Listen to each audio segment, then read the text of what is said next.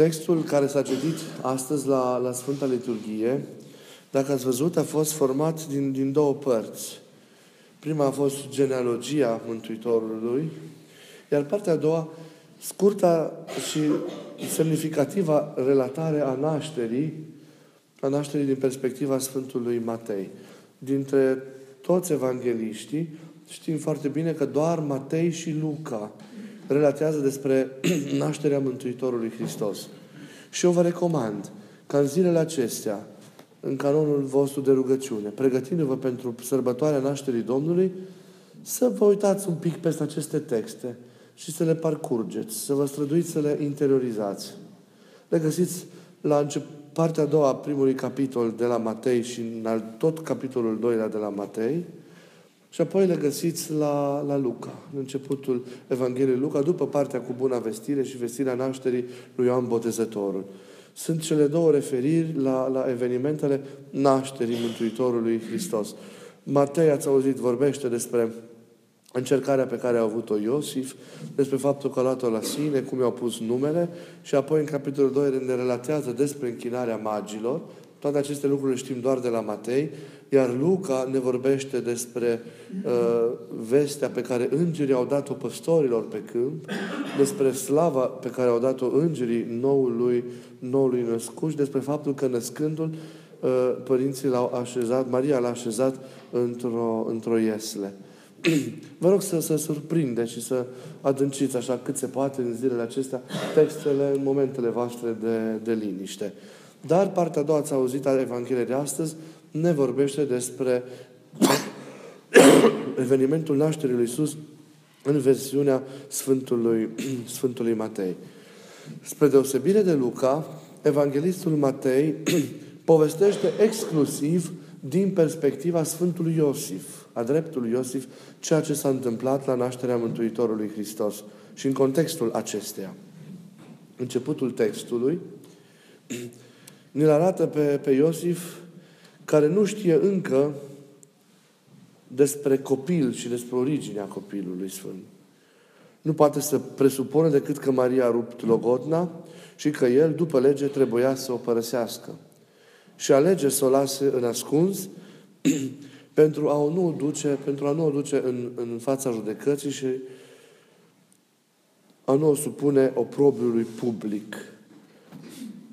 Din această decizie pe care Iosif a luat atunci, stând el cu el și meditând înaintea lui Dumnezeu, Evanghelistul Matei deduce că Iosif era un om drept.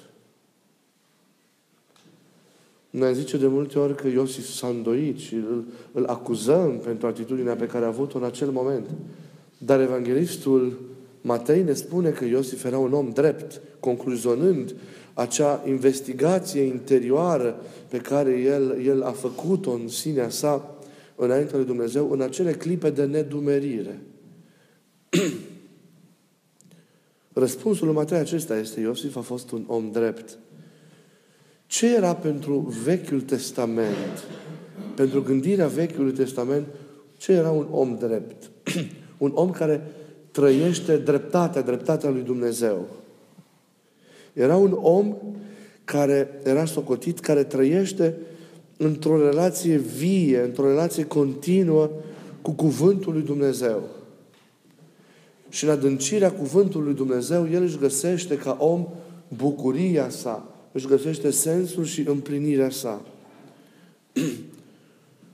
Omul drept, spuneam de multe ori, își are rădăcinile ființei sale adânc înfipte în Cuvântul lui Dumnezeu. Voia lui Dumnezeu pentru omul cel drept nu este ceva străin, nu este ceva impus, ceva ce vine din afară, ci este acel ceva ce se împlinește cu bucurie. Voia lui Dumnezeu e bucurie pentru omul care trăiește în dreptatea sau în cuvântul lui Dumnezeu. Omul drept nu e formal, el trăiește legea lui Dumnezeu din interior și trăiește necontenit un dialog în interiorul său cu Dumnezeu prin intermediul cuvântului lui Dumnezeu. Iosif se străduiește în acest sens să interpreteze în această situație dreptatea sau voia lui Dumnezeu sau gândul lui Dumnezeu și să aplice această dreptate, trăind în intimitatea sa interioară cu Dumnezeu ca un om drept, și acest cuvânt ne îngăduie așa să pătrundem în, în, în, în lăuntrul său și să, să încercăm să, să-l descoperim și să-l înțelegem, să-l vedem pe el ca om. E, Iosif aplică legea cu iubire. Acesta este, este extraordinarul din acele clipe în care Iosif ia decizia. El nu aplică legea pur și simplu. Nu o supune oprobiului public, nu o duce în fața judecății, nu, nu îngăduie ca Maria cumva să fie sancționată, ci caută împlinirea cu iubire. Nu poate să rămână și asumă el totul și pleacă în ascuns, scutind-o pe ea de orice vină, luând totul, luând totul asupra sa. El intuiește astfel că inima legii, acea adâncime pe care Iisus însuși mai târziu o va indica ca și de săvârșire, e iubirea. El intuiește și astfel el caută cumva o cale a unității între dreptatea legii și, și, și iubirea. Și fără să-și dea seama, datorită acestor, acestor pătrunderi lăuntrice, el devine pregătit în interior pentru vestea nouă, pentru vestea neașteptată, pentru vestea incredibilă care va veni de la Dumnezeu prin intermediul unui înger în timpul visului, în timpul somnului. Dumnezeu intervine, deci, și prin slujitorul său ceresc îl lămurește pe Iosif. Vedem aici, vă spuneam de multe ori când am vorbit despre această situație, capacitatea extraordinară lui Iosif de a percepe divinul, de a discerne. Extraordinar. Și iată încă o dată îl vedem pe Iosif drept. În ce sens? În sensul că atenția sa lăuntrică față de Dumnezeu devine în inima sa spontan ascultare. Atenția sa față de Dumnezeu, raportarea sa necontenită la Dumnezeu, la cuvântul sau la lege, i-a dat lui Iosif posibilitatea să găsească cea mai inspirată și cea mai înțeleaptă soluție din punct de vedere omenesc. Ca om. Iar această atenție necontenită la Dumnezeu i-a îngăduit lui Iosif să, să, să se împlinească dreptatea de plin și să asculte desăvârșit pe Dumnezeu, să primească revelația și să asculte desăvârșit pe Dumnezeu. Iosif s-a împărtășit de taina cea din viața ascunsă, cum zice Scriptura mai târziu, și de înger neștiută, pe care doar Maria o știa. Lui se revelează cine este acel prunc pentru care el în lumea asta va trebui să fie tată și de care trebuie să se îngrijească. La fel și de mama lui. Doi oameni au păzit 30 de ani taina. Taina că Iisus din Nazaret nu e altcineva decât Fiul lui Dumnezeu întrupat pentru mântuirea lumii. 30 de ani. Mă rog, el nu a, nu a trăit atât. Dar doar ei au, de la, au primit de la Dumnezeu împărtășirea acestei taine, Maria și, și Iosif.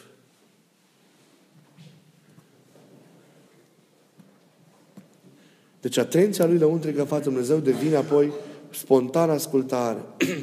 La fel s-a întâmplat și cu Maria. Ascultarea i-a deschis poarta lui Dumnezeu. Ascultarea Mariei la timpul potrivit a deschis poarta lui Dumnezeu. Și Duhul, în urma acceptului ei, a creat în ea copilul și l-a crescut în ea pentru ca apoi să-l nască, iată, în Betleem, pentru viața și pentru mântuirea lumii. Câtă gingășie, câtă atenție, câtă dragoste nu-i va fi oferit lui Isus Maria. Priviți acum în taina nașterii Sfinte pe cei doi. Priviți la ei. Doar ei știau taina. Și au păstrat-o în inima lor. și uitați-vă la ei. Și în timpul nașterii, și după, în toți anii aceia în care Isus a crescut, având nevoie ca orice om de ajutor și de sprijin. Uitați-vă ce frumos l-au ocrotit. Ce frumos l-au păzit pe Isus. inimile lor calde, slujirea lor, dragostea lor, răbdarea, atenția lor, delicatețea lor. A fost modul omenesc în care El a venit, mediul omenesc în care El a venit și din care s-a arătat apoi lumii. Pentru ei Isus a fost totul. Centrul afecțiunilor, centrul preocupărilor, centrul atenției lor a fost Isus. Știau ce aveau de păzit. Știau pe cine aveau de crescut.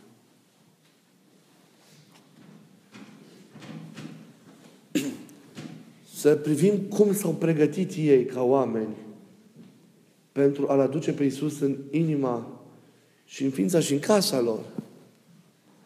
Cum s-a pregătit Maria la tot acei ani în templu, stând în intimitate extraordinară cu Dumnezeu, de rugăciune, de studia cuvântului Său. Cum s-a pregătit Iosif, fără ca să-și dea seama de acest lucru, trăind ca un om drept mereu în cuvântul lui Dumnezeu. Uitați-vă, cuvântul lui Dumnezeu pentru ei a fost baza vieții lor. Ei, au, ei și-au înțeles și au trăit viața lor printr-o confruntare continuă cu cuvântul lui Dumnezeu lăsându-se inspirați și călăuziți continuu de cuvântul lui Dumnezeu.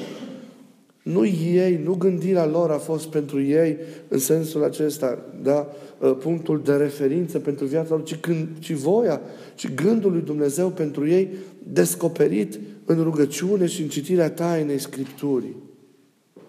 Noi nu mai știm să trăim viața noastră și să o derulăm așa în gândul Scripturii, așa cum a făcut-o și Maria, cum a făcut-o, cum a făcut-o și Iosif. Dar în forma aceasta s-au pregătit și au trăit curat și frumos și drept înaintea lui Dumnezeu. De aceea Dumnezeu i-a făcut custozi ai tainei celei din veac știute de Dumnezeu și rânduite de Dumnezeu pentru mântuirea noastră și au îngăduit ca pruncul să se nască din pântecele preacurate al Fecioarei Maria în casa lor, în casa, în casa din Nazaret.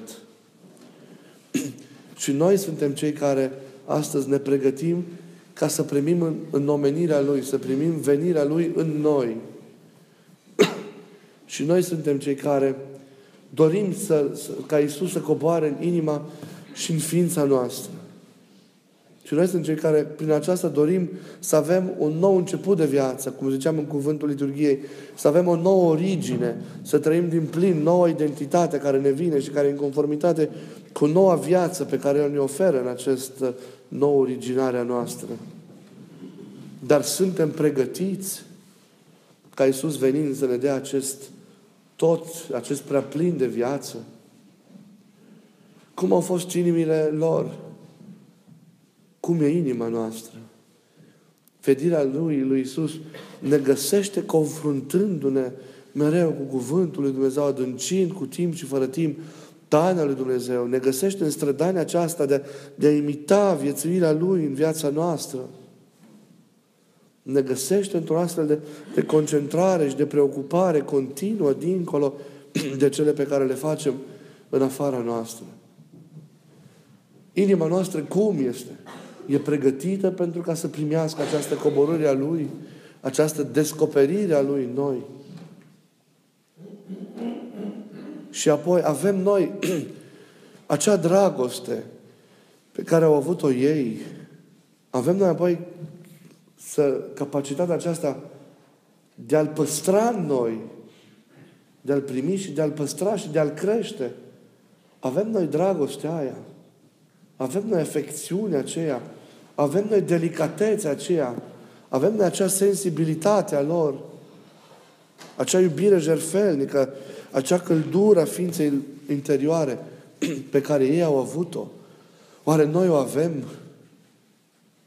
Pentru că sunt convins de atâtea ori Iisus se sărlășuiește în inima noastră. Și noi rămânem aceiași oameni. Și prezența Lui rămâne nesesizată de către noi. Pentru că nu suntem în starea aceasta. Noi trebuie să ne pregătim nu doar ca să-L întâlnim în taina nașterii, ci și ca să-L, ci ca să-L și-L păstrăm pe Iisus. Și să și creștem apoi duhovnicește împreună cu El, ridicându-ne spre desăvârșirea care înseamnă, noi știm, unirea în iubire cu El.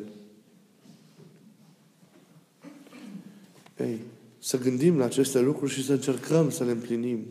Ca El venind să ne umple de dragostea Lui, de lumina Lui, de bucuria Lui și să rămână în noi. Să privim la preacurata Fecioară Maria, la dreptul Iosif, cum s-au pregătit ei tainic, cum au fost pregătiți tainic de Duhul Sfânt câte vreme ca oameni, ei s-au încredințat și s-au abandonat lui Dumnezeu. Să vedem cum s-au pregătit, să vedem cum l-au primit, să vedem cum l-au ținut pe brațe, cum l-au crescut. Cum e să-L porți pe Fiul lui Dumnezeu în tine? Ce emoții ca mamă ai oricum purtând copilul în pântecele tău. Dar să știi că acel copil e Fiul lui Dumnezeu, născut din Duhul Sfânt în tine. Ce trăiri trebuie să ai ținându-l în brațe? Ce va fi simțit Maria când l-a ținut pentru prima dată în brațe pe Fiul lui Dumnezeu și l-a privit în ochi pe Fiul lui Dumnezeu făcând om, făcându-se om? Ce va fi simțit ea? Câtă duioșie nu va fi avut Iosif, văzând, împlinindu-se toate promisiunile acelea lui Dumnezeu și înțelegând și el care e taina acolo ascunsă. Cum să te simți crescându-L în casă pe Dumnezeu? Dându-i să mănânce, ducându-L de mână la sinagogă, ducându-l de mână la școală. Cum să te simți ca mamă când vezi că Fiul lui Dumnezeu fizic îți seamănă? Că Dumnezeu a împrumutat carnea ta, sângele tău. Că a împrumutat de la tine, a luat din tine, din cei al tău. La fel cred că putem și noi să simțim că El vine împrumutând din ce al nostru, asumând ce al nostru, luând din ce al nostru, pentru a ne întoarce de săvârșit înapoi. Cu câtă gingășie îl vom primi pe Iisus, cu câtă dragoste, cu câtă răbdare.